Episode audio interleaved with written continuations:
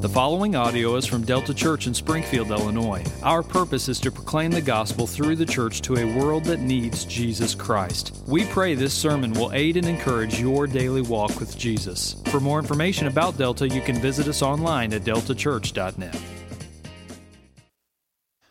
You guys can go ahead and open your copies of Scripture.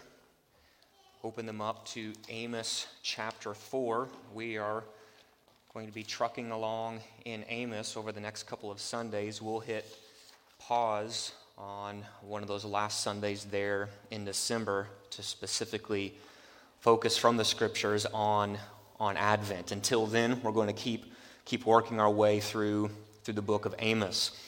Why don't you go ahead and stand to your feet? We're going to read Amos chapter 4 this morning. We're going to do this um, not because there's anything magical in standing to our feet, but it is a way to honor the Lord with our bodies. What we want to do is give honor to where honor is due. He is the sovereign king, and we can rise in honor of him as we seek to submit our hearts humbly before him and humbly beneath his word. So, if you remember, the book of Amos is sort of like a compilation of many sermons. All right, and Amos chapter 4 is another sermon that Amos would have been preaching to the people of God who needed to hear the word of God. And so you're going to hear him open with that very language. Amos chapter 4, verse 1. Hear this word, you cows of Bashan, who are on the mountain of Samaria who oppress the poor, who crush the needy, who say to your husbands, Bring that we may drink.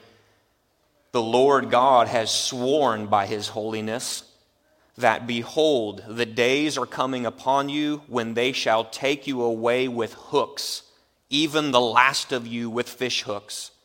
And you shall go out through the breaches, each one straight ahead, and you shall be cast out into Harmon declares the Lord.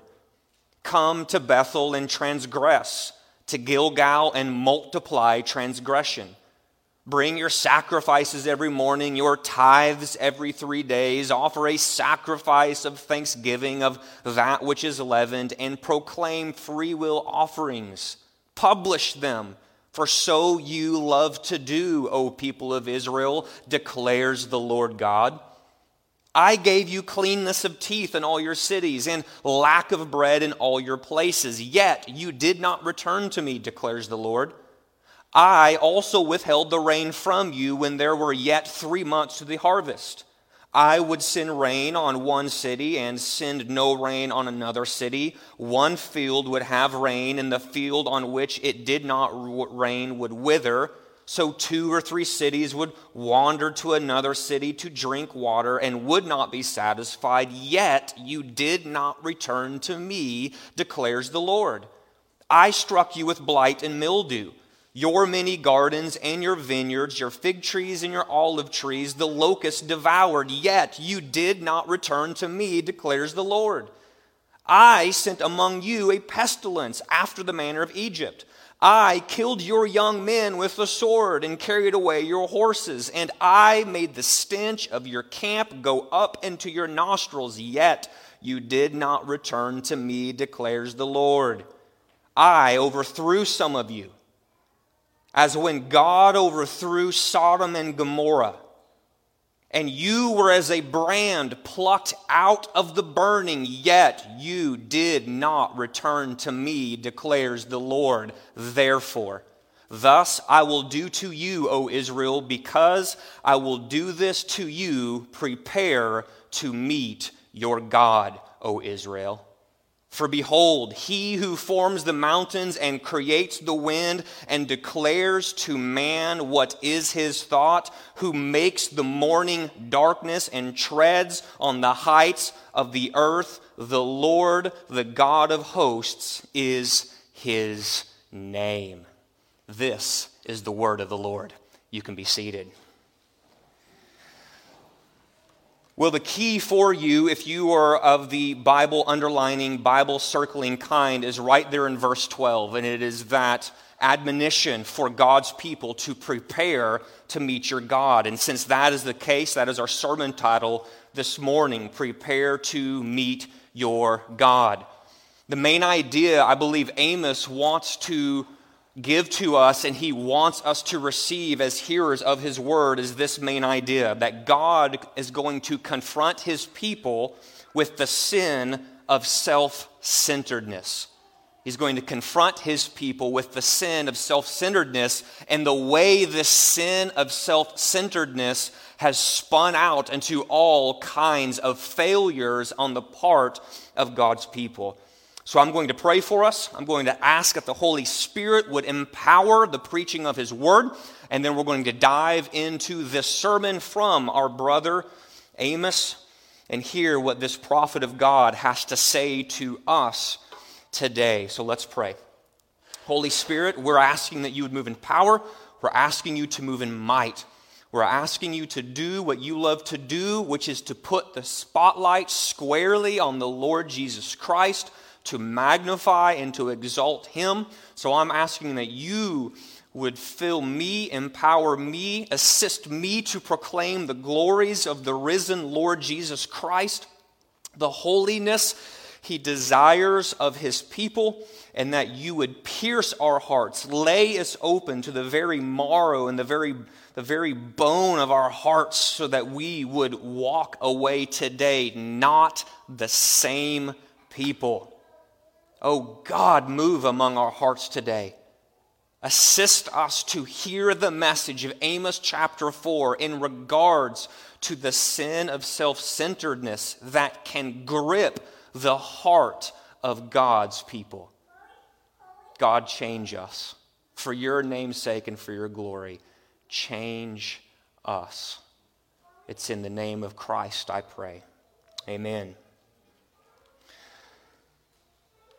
There was an old Dutch poet who once wrote this little line People are self centered to a nauseous degree they will keep on talking about themselves while I'm explaining me. If we were honest, most of us would have to agree that there's a little bit too much of us inside that little phrase right there. There's more self centeredness that grips our hearts than we would care to admit. Yet there are few traits any more ungodly than this idea of being self centered. But as we will see in Amos chapter 4, it is this sin of self centeredness which had gripped the very soul of God's people. Because they had rejected God's word, as we saw back in Amos chapter 2, and because they had ultimately rejected the God of the word, he told us in Amos chapter 2 that they began to run after lies. They began to run after idols. And now in Amos chapter 4, he's going to narrow the scope of what he means by that by telling them that the idol that they had begun to run after is the idol of self. They have turned into self worshippers because of their self centered hearts. Amos is going to make clear that the idol of self had become the God replacement that was now at the center of their worship. Again, when it comes to this idea of worship, we've said it several times now. None of us are neutral in regard to the ways that we worship. It's not like sometimes I'm worshiping God and sometimes I shift into neutral and I'm worshiping nothing we are always tilted in some way towards the worship of something. It's either going to be God or it's going to be something that is a God replacement, something lesser than God. Either we will be worshipers of the Creator as a result of being those who have received his extravagant saving grace, or we will be worshipers of creation as neglectors of his grace.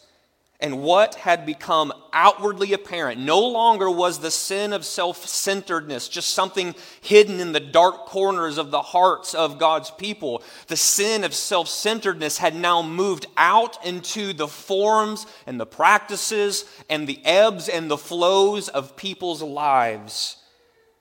And what had become outwardly apparent in Amos's day was that the people of God fall into the latter category.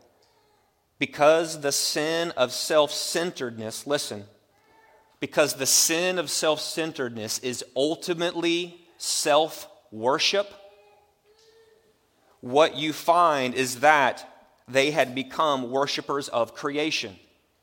You see, so often what we tend to do is go, Well, I'm not guilty of an idol worship. I don't got a little stick of wood laying in the corner that I bow down to. I'm not guilty of being an idol worshiper because I'm worshiping some piece of creation. But what we tend to neglect and what we tend to fail to see is that when we set ourselves at the center of our lives, we have become self worshippers. And to worship something other than the living God is to be an idol worshiper.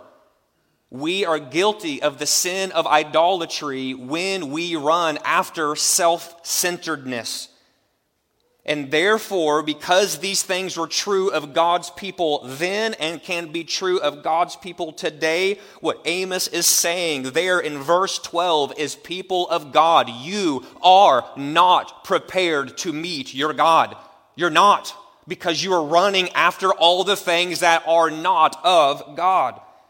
So, with hearts curved in on themselves, God's people were self centered, thus self serving, right? When you set yourselves at the center and expect everyone else to orbit around the gravity of you, you're going to easily adopt the mindset that you exist to serve me. And that's exactly what made God's people guilty of a multitude of failures. Listen, friends, brothers and sisters, listen. The question really does come down to this. And that's a question I want us to wrestle with this morning. Is the question I want you to wrestle with this Advent season. It's the question I want us to wrestle with day in and day out as we walk as men and women who've been saved by grace. And the question is this Does God care about half hearted worship? Does God care about half hearted worship? Does he care about our self centered hearts? Does he care when his people fail to deny themselves, take up their cross, and follow him? Does God really care about these things? Or is a half hearted worship, self centered heart, do these things fall into the category of, eh, does God really care? I don't think he does. It's really no big deal to God you know, a little 60 40 split where about 60% of the time our lives are given over into things that would constitute worship of God. 40% of the time, yeah, it, I got to admit, it's tilted a little bit towards me. I'm trying to advance me. I'm playing, trying to play the game of seeing me rise. I want my name, me, myself, and I to be advanced. Hey, at least God's getting 60. I'm getting 40. It's not a 50 50 split. Some of us might be like, I'm a little bit more mature. He's at least getting 70, and I'm getting a little bit of 30. Or does the Bible tell us that we should not settle for that because God is after the whole heart? Not a half heart, but a whole heart. That mercy loving, that grace embracing, that God glorifying, that Christ abiding, that spirit empowered heart that is 100% full tilt, ruthless in an abandonment and pursuit of the living God because it's the living God that has saved me as sinner by his grace. What kind of heart is God after?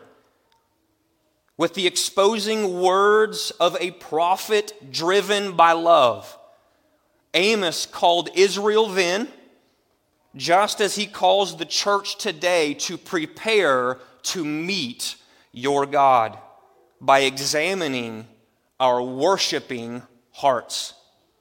So, to help God's people do this very thing, Amos confronts Israel with a string of failures here in chapter 4. Failures that were born from the sin of self centeredness. And the first one we see is in verses 1 through 3, and it was this it was a failure to care. A failure to care, a failure to care for others, a failure to use the privilege of responsibility and blessings that had been given. Specifically, he's going to address the women of Israelite society. And if you think, well, that's just sort of God being chauvinistic and sexist, just hold your breath because in Amos chapter 6, he's going to turn and put the full force of the pressure onto the men of society. All right? Failure to care. Look at what Amos says there starting in verse 1. Hear this word, you cows of Bashan who are on the mountain of Samaria, who oppress the poor, who crush the needy, who say to your husbands, that's why we're saying it's wives here. They looked and say to their husbands, You need to do whatever you need to do in order that you get more drink into the house because we need another bottle, we need another sip of booze. So, diving right into the issue at hand, Amos calls for God's people to hear this word. That's how he begins his sermon in Amos 3. That's how he begins his sermon here in Amos 4. That's how he's going to begin his sermon in Amos chapter 5. Hear this word. What he knows is that the failure to listen to God's word is the spring from which all other failures flow. So, have you ever looked around in your life and said, Man, there just seems to be areas of my life that are not firing in all cylinders, there's a really, really, really good chance that that is an area of your life that is not in submission to the Word. Where you're hearing from God and what God is asking for of you in this area of life. Is it the case across the board all the time? No, but there's a really, really decent chance that this is true. Amos knows this. That's why he's saying, Hear this word. As God's prophet, Amos is committed to telling God's people what they need to hear, not what they want to hear. And so Amos opens with the equivalent of a verbal slap in the face as he looks to the aristocratic women of the day and calls them, You cows of Bashan. Now, this sounds like a rude way of speaking. It sounds like Amos is reverting to childish name calling. But what you need to understand is that is not the case. Amos was merely emphasizing the selfish, ungodly personality of these wealthy women. And you can understand this when you understand that in the nation of Israel, there was an area known as Bashan. And Bashan was famous for its lush pasture lands, it was famous for its fine livestock. And like the cattle of that region, which were fat and well fed and pampered and treated like pets, they were just coddled day in and day out because, after all, they were the cows of Bashan. They were there in those fine pasture lands. They were the finest of the livestock amongst the nation of Israel. What Amos is saying is that, like the cattle of that region, these upper class women were exactly the same. They were pampered, they were well fed, and it was this fat and sassy way of life that led them to be cruel, led them to be indifferent to the poor and the needy around them.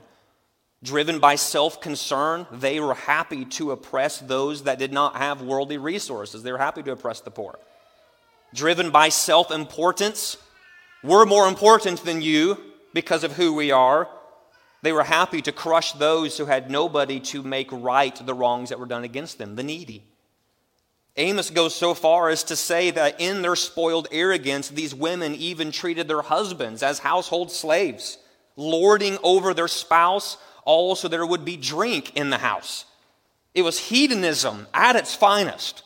These women were being driven by the fleeting pursuits of pleasure, and they didn't care who they mowed over in order to get whatever it was that they wanted to satisfy themselves new clothes, new house, new car, newest tech the finest of jewelry, houses, upgrades, more booze to fuel their luxurious lifestyle. They didn't care if they crushed the poor. They didn't care if they ran over the needy. They didn't care if they tried to wear the pants in the family, lord over their husbands, treating them with contempt to pull their husbands into their pursuit of the sin of self centeredness. With pleasure seeking at the center of life's pursuit, luxury at the expense of others, it just totally made sense. So, whether it's an individual that is going to go down this path or whether it's a nation collectively that goes down this path, listen, when the main concerns in life are our own self importance, we will rapidly disintegrate into a failure to care for others. Those, it's just, they're just related to one another. They're two sides of the same coin. The moment we say, my main concern when I wake up and the hours that I'm awake till my head goes down on the pillow is me. when the main concerns in life are my own self importance, what we will begin to do as individuals and then collectively as a nation is we will rapidly disintegrate into a failure to care for others. Why is it that there are particular industries in this country that are fueled by billions of dollars? The porn industry being one of them. Billions of dollars are funneled into that industry, which is all about self serving, self care, self love. I want this. I want to see this. I want to partake in this. I will funnel money into this. And what has happened is, with the concern of self importance that fuels at least one little slice of our nation's economy, Notice that there is a rapid disintegration of a failure to care for others. The billions of dollars that are funneled into that industry alone could be put towards all kinds of things for the poor and the needy or whatever might have you. But we don't care because at the center of our worshiping lives is us. And I'm going to get what I want to get, and I don't care who I run over, and I will pump my money into that thing as long as I get served. It's that kind of mentality which had totally gripped the people of God and the nation of Israel at that time. We will create a situation, if this is our main concern, we will create a situation which is utterly self centered, where there is no pronoun but me and no number but one, if the center of our lives is me.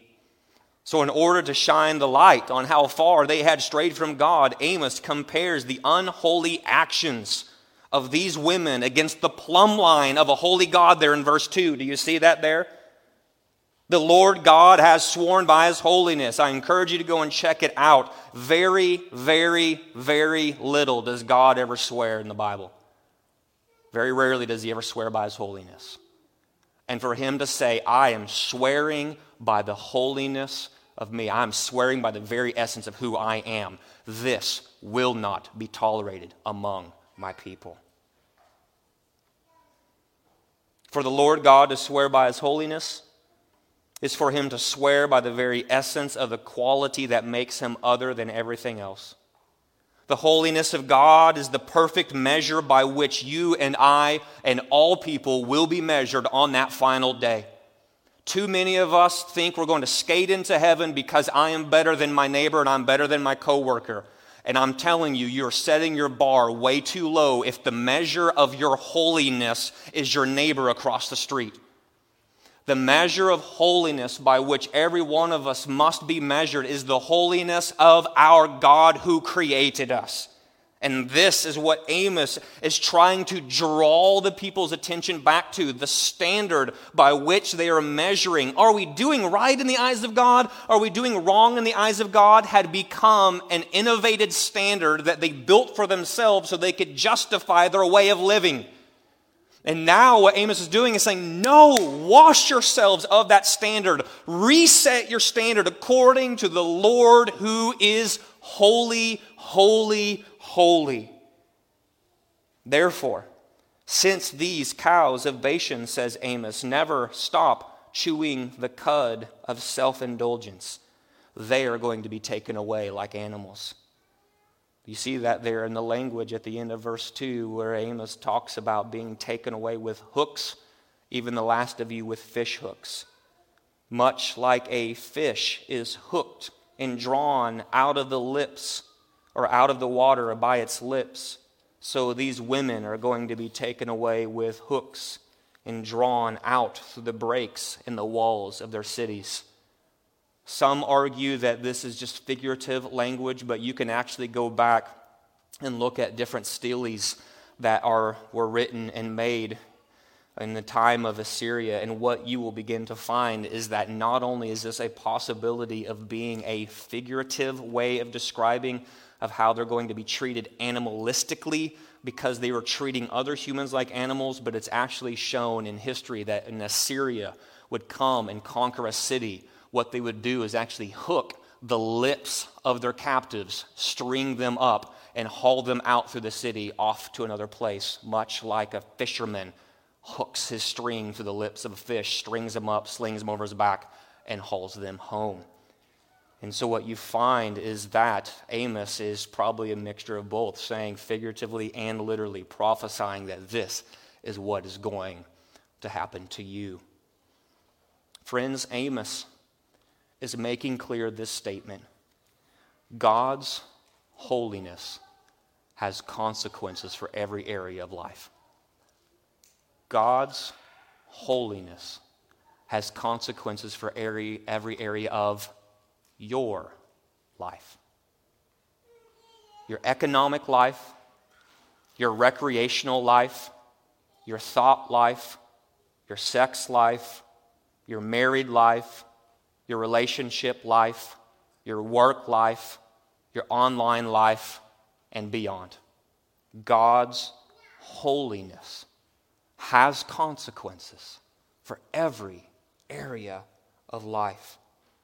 And ultimately, self seeking and oppressive behavior will not prosper because Yahweh has sworn by his holiness that these things will not win the day. This, says Amos, is the word the Lord declares because the sin of self centeredness has led his people in a failure to care. Point number one failure to care notice that Amos now turns to address their failure of worship. That's verses 4 and 5. Failure of worship. Starting in verse 4, the focus switches to the religious life of God's people. So it was focused narrowly there on the self centeredness that led to a failure to care among the people of God. Now he's saying, let's take a little gander at the religious life of the people of God. But instead of finding commendation for the religious life, what the people of God find is the bite of condemnation. Come to Bethel, he says there in verse 4, and transgress. To Gilgal and multiply transgressions. Yes, bring your sacrifices every morning. Bring your tithes every three days. Bring an offering of a of sacrifice, thanksgiving of that which is leavened. Yes, bring, proclaim your free will offering, publish them, for so you love to do, O people of Israel, declares the Lord. Now, you might ask the question, why? I mean, it sounds like, according to verses 4 and 5, they are very religious people. And the answer is yes, your intuition is right right there. So the question is, why are they not finding commendation for their religious pursuit of God and instead are met with condemnation?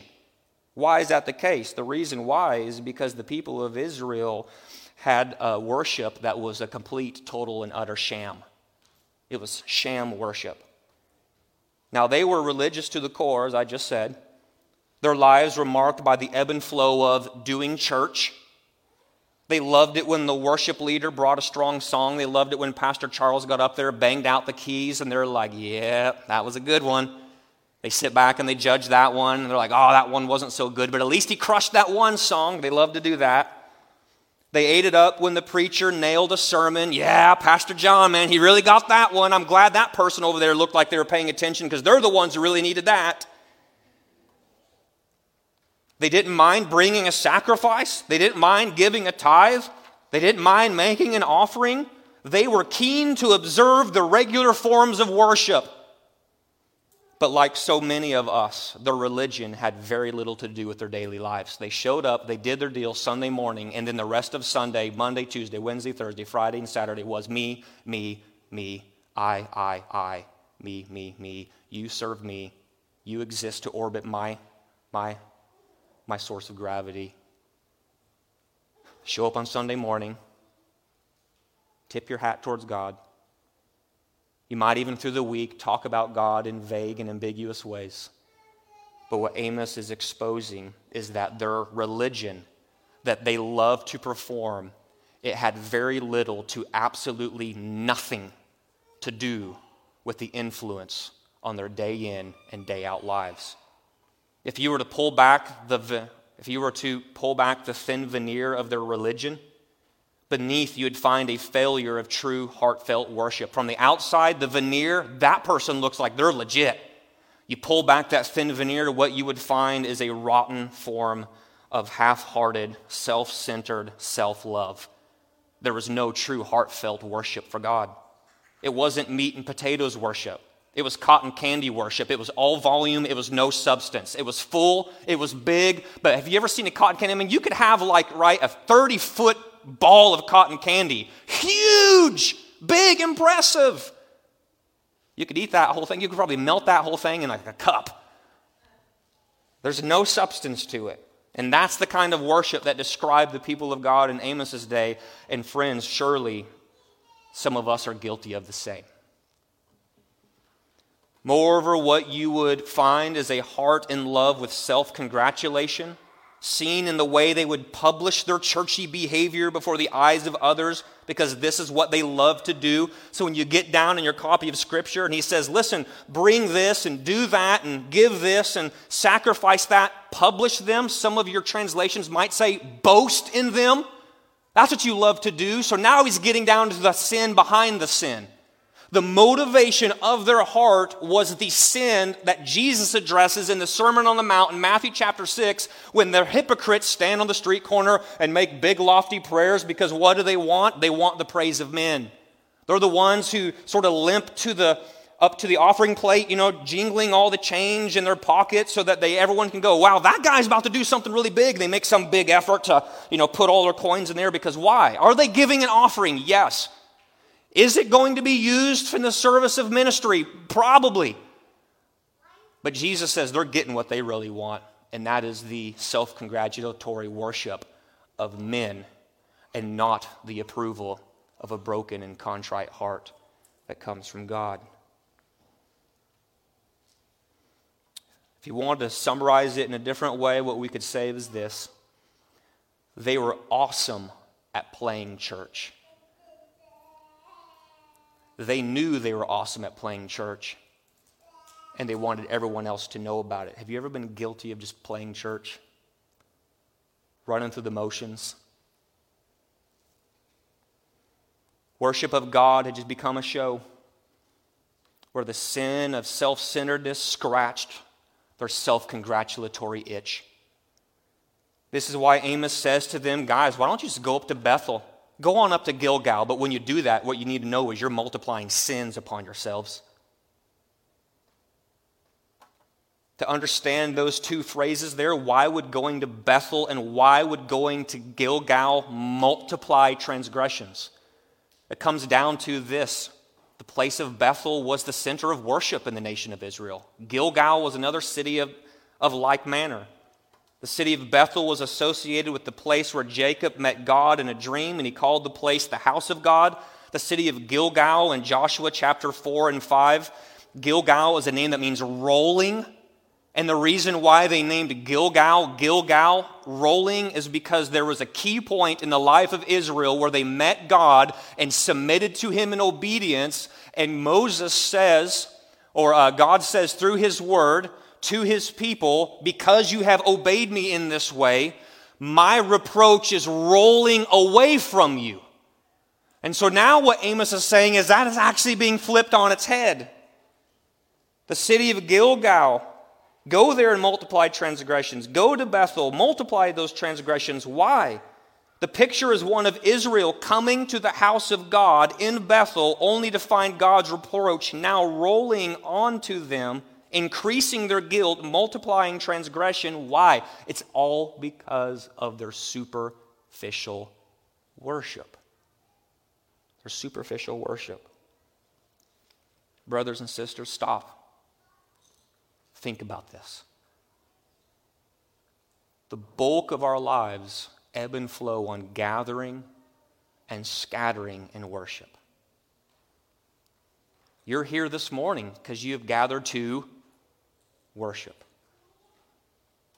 Let Amos's warning challenge you to examine your worship life. By all outward appearances, these folks were firing on all cylinders in regard to worship of God.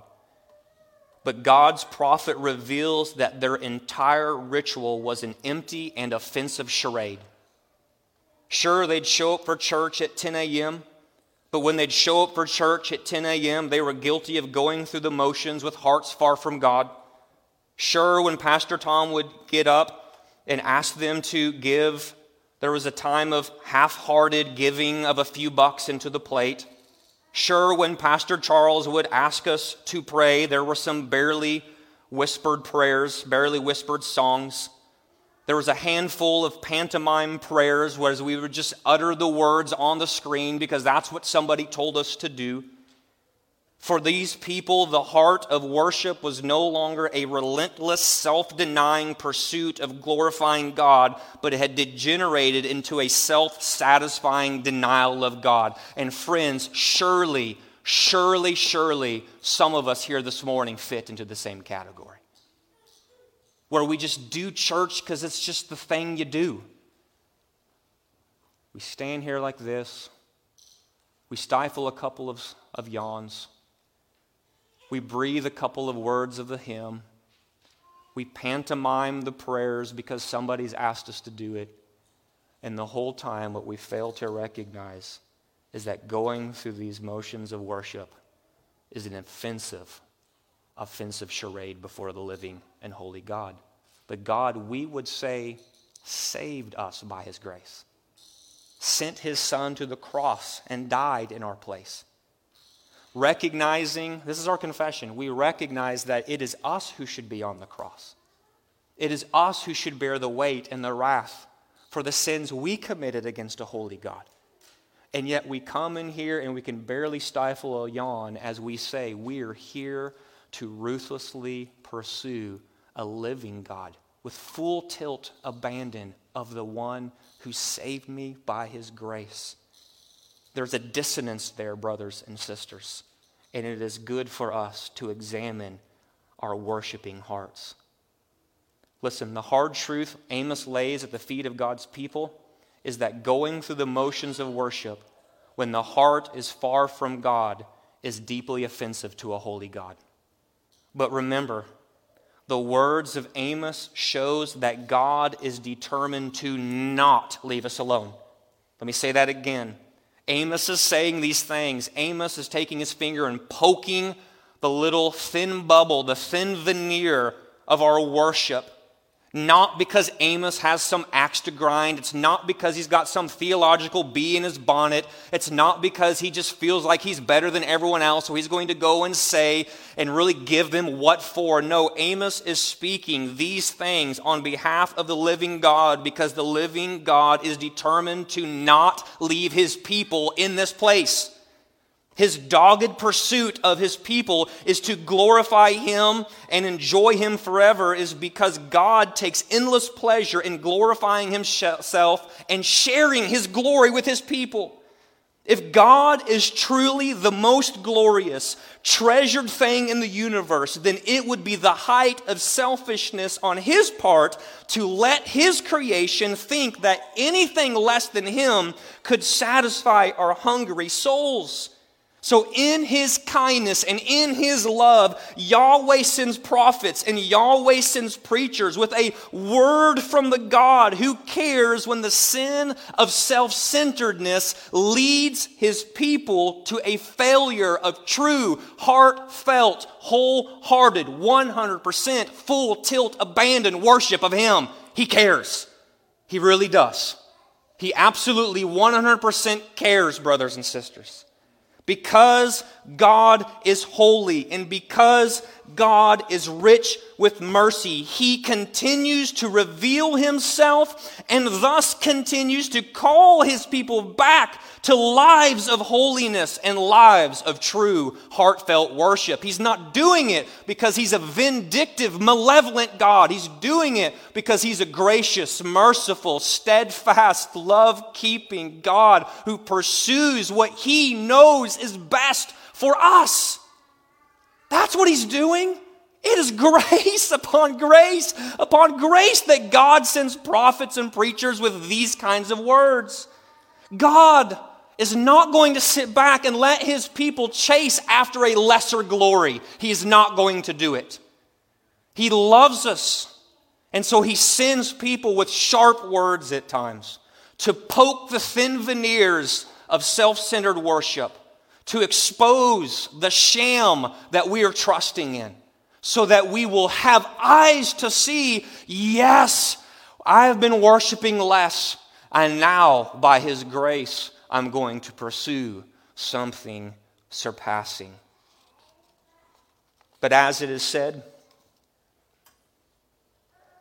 There are none so blind as those that do not want to see. There's none so blind as those who do not want to see. And if anything could describe the attitude of God's people, it was this phrase.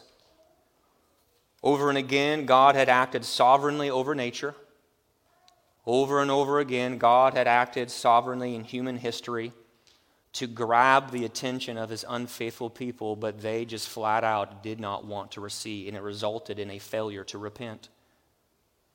That's verses 6 through 11 failure to repent.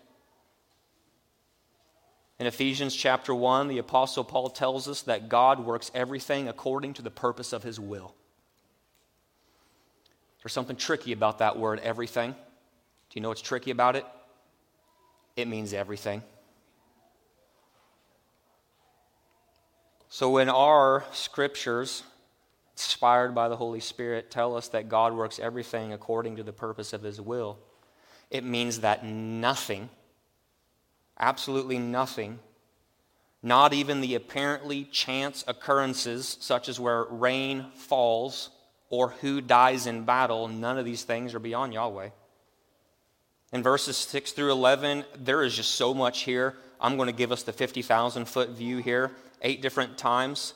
Amos declares that God has been at work among his people with the purpose of awakening them to see their blind rebellion. Notice that first person I, I did this, I did this, I did this, I did this. I gave you cleanness of all your cities, verse 6. I withheld the rain, and I would send the rain, verse 7. I struck you with blight and mildew, verse 9. I sent among you pestilence. I killed your young men with the sword. I made the stench of your camp go up in your nostrils, verse 11. But notice that five different times he says, in light of this, you did not return to me. You did not return to me. You did not return to me. You did not return to me. You did not return to me. These weren't the chance occurrences of freaks of nature. This is a sovereign God in hot pursuit of his people. God brought famine and a lack of bread to awaken his people, but the indictment was you guys never got hungry for me, even though I took away your food physically. He brought drought and withheld the rain to stir his people to thirst for him, but the charge was you never got thirsty for me. Question When was the last time you hungered and thirsted for God? Like, woke up in the morning and said, I am thirsty, not for a cup of water, but I am thirsty for God. Yes, my gut is rumbling from a lack of food, my soul is rumbling because I need more God now. I'm not asking when was the last time you hungered for what God could give to you, some side benefit from God. I'm not asking that. I'm not asking you, have you thirsted in a while for some blessing that He can bring to you? I'm asking, have you simply hungered and thirst after God because God is God and I need God now? When was the last time? When was the last time? When was the last time you sang with the psalmist, as a deer pants for the water? My soul pants and thirsts for you, O God. My soul thirsts for God. Brothers and sisters, listen, I don't fully understand it. But I think what Amos is telling us is this God will work in the physical to get our attention in the spiritual so that we might hunger and thirst for Him. Have you ever just had your life completely rocked, knocked, banged, disrupted, shot off course? Lack had come. You thought A was going to happen, instead, you got B. Did you get some sort of disaster? Did you get some sort of defeat? Defeat? Did you get some sort of sickness? Was there some famine of something, some drought of something? And in that moment, you thought, oh, that was just sort of a freak natural thing, and I don't know where that came from, and what's the big deal with that there? Or could it have been the sovereign God in hot pursuit of you, awakening you, grabbing you, seizing you by the the collar of your shirt saying, Listen, man, you're going somewhere you don't want to go. You're going somewhere you don't want to go. You're going somewhere where you don't want to go. Stop hungering and thirsting for things that will never satisfy. Hunger and thirst for me. When was the last time you hungered and thirsted for Him? God will bring a lack in our lives and He will withhold things from us so that we might hunger and thirst for Him. God brought plagues, but they continued to ignore him. God brought defeat in battle and the pestilence of war, but they did not notice him. God even brought, you know what's so amazing about verse 11? Look at verse 11. God brought disaster. I overthrew some of you as when God overthrew Sodom and Gomorrah. God brought disaster. And in his extravagant grace, he plucked his people from that disaster as a brand plucked out of the burning. They did not get what they deserved. And yet they look at that and go, don't care. Don't want him. They never, never looked his way. It's important to say this that Yahweh does not delight in human self destruction. Our God does not delight in human self destruction or in his own righteous judgments upon humanity. He does not send prophets like Amos to depress us into despair. He does not do that. He doesn't send prophets to depress us into despair with their pronouncements of wrath to come, but rather God's purposes in doing these things is primarily a purpose of grace. Grace. The sole point of his gracious declarations is to shake us awake by the blasts of his word so that all who hear might prepare to meet their God. But as Amos reveals on the part of God's people, there was a wholesale failure to prepare. And that's what verses 12 and 13 are about. Failure to prepare. Israel had time to prepare. Verses 6 through 7 say there was ample time to prepare. It wasn't like they were doing good, doing good, doing good, doing good, just made like one little trip and God's like, got them. No, they had a repeated pursuit of the things not of God. And God, in his patience and kindness, had a, pers- had a repeated pursuit of them, wooing them, wooing them, wooing them, wooing them, ample time to prepare. But their self reliance led them to squander every opportunity to prepare. And now, because of their stubborn self centeredness, the reckoning has come. Prepare to meet your God. What Amos reveals is that there is a meeting all men must have. And this is the kind of God you will meet, according to verse 13. He is the mountain maker, He's the wind creator, He is the thought knower. He is the dawn bringing, mountain treading God. This is who He is. He's the Lord. The God of angel armies is his name. And so Amos says, Look to him and prepare to meet him. The question for you, the question for me is this Am I prepared to meet my God? Am I prepared to meet my God? Friends, if you hear nothing else this morning, if you wrestle with nothing else, if you don't try to think through any other question I've asked you to think through, please, I beg you, I beg you, I beg you, think on this question. Wrestle until you get an answer to this question Am I prepared to meet my God? Listen, when the books are open and the full story is told, you will be found in one of two places. On that day, you will you be found in Christ resting entirely on his full atonement for sin and pleading his mercy for your salvation? Or will you hear someone like me beg and plead with you to wrestle with the question if I go home and I am killed in a car wreck, if I go through this next year, but in the beginning of the year I get sick and then I die, if I find myself in a place totally debilitated and taken from this earth, and I am all of a sudden standing before God, will I be prepared to meet Him? Will you hear these words from someone such as me, or will you ignore them and go blithely on, careless of your soul and your eternal destiny, trusting that in that final day, the rags of your self invented righteousness are going to somehow pull you through and make you good with God.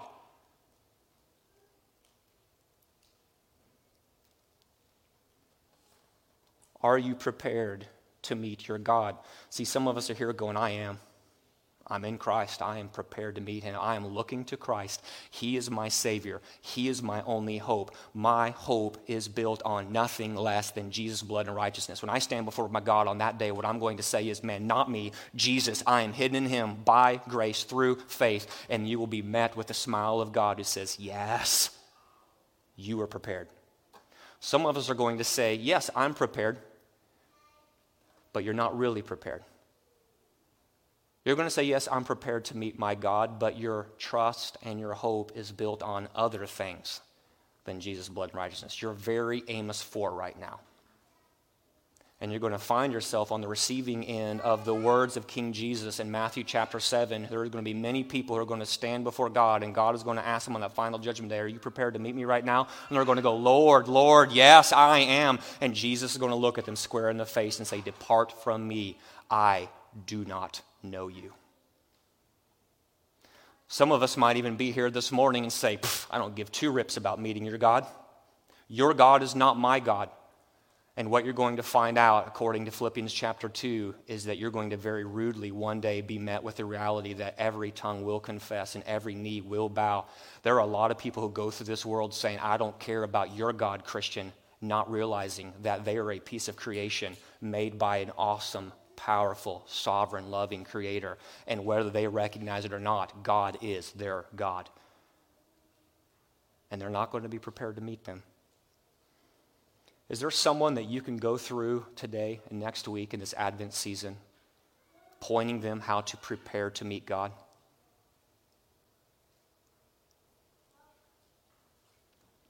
Listen, brothers and sisters, I, understand this sermon was probably a bit longer than normal, but God was just pressing me on me this week that this is of uber importance for our, our Jesus family, okay? Listen, time is short. Time is short. The devil's favorite word is tomorrow. I'll wrestle with them if I'm prepared tomorrow. Guess what? You're going to wake up tomorrow and tomorrow's today, and then you're going to go, I'll wrestle with it tomorrow. I'll wrestle with it tomorrow. You are not guaranteed time to prepare tomorrow, which is why the apostle Paul says in 1 Corinthians chapter 6 verse 2, now, right now is the day of salvation. The Holy Spirit of the living God is working in you right now as we go into a time of response. I am begging you, do not quench the Spirit's moving do not grieve him by basically extending the middle finger to him and saying, I'm going to deal with this later and I don't care what, what kind of wooing that you're doing. Don't do that. Prepare to meet your God now as we respond. And by his grace, may it be said of you on this day, I was plucked like a brand out of the burning because of my faith and hope in the Lord Jesus Christ. Let's pray. Jesus, we need you. Oh, how we need you. Truly, you are our one defense. Truly, you, Lord Jesus, are our righteousness. May it be said of many here this morning, watching at home and here physically this morning, may it be true of them that they could confess these things. My hope is built on nothing less than Jesus' blood, his righteousness, credited to my account. That is my hope of being prepared to meet my living God. God, would you work on the hearts and the minds of our children this morning? Would you work on the hearts and the minds of friends that we've invited to watch or invited to come this morning? Would you give us people right now, Holy Spirit? Would you just place people on our minds right now to whom we can go to and begin to pray for, saying, God, I am positive they are not prepared to meet you? Will you give me an open door of gospel opportunity to be able to be used as an instrument in your hands to show them the ancient path forward to the Lord Jesus Christ? so that on the day that they will meet God, they will be prepared because they are hidden in Christ our God. And then, God, would you give us the boldness to walk forward, having conversations with these people that you're placing on our hearts and our minds, Holy Spirit, so that we could see a mighty harvest of salvation come? Am I prepared to meet my God? God, turn our eyes to Christ as the only answer to that question. It's in the name of our King, resurrected from the grave, that we pray these things. Amen.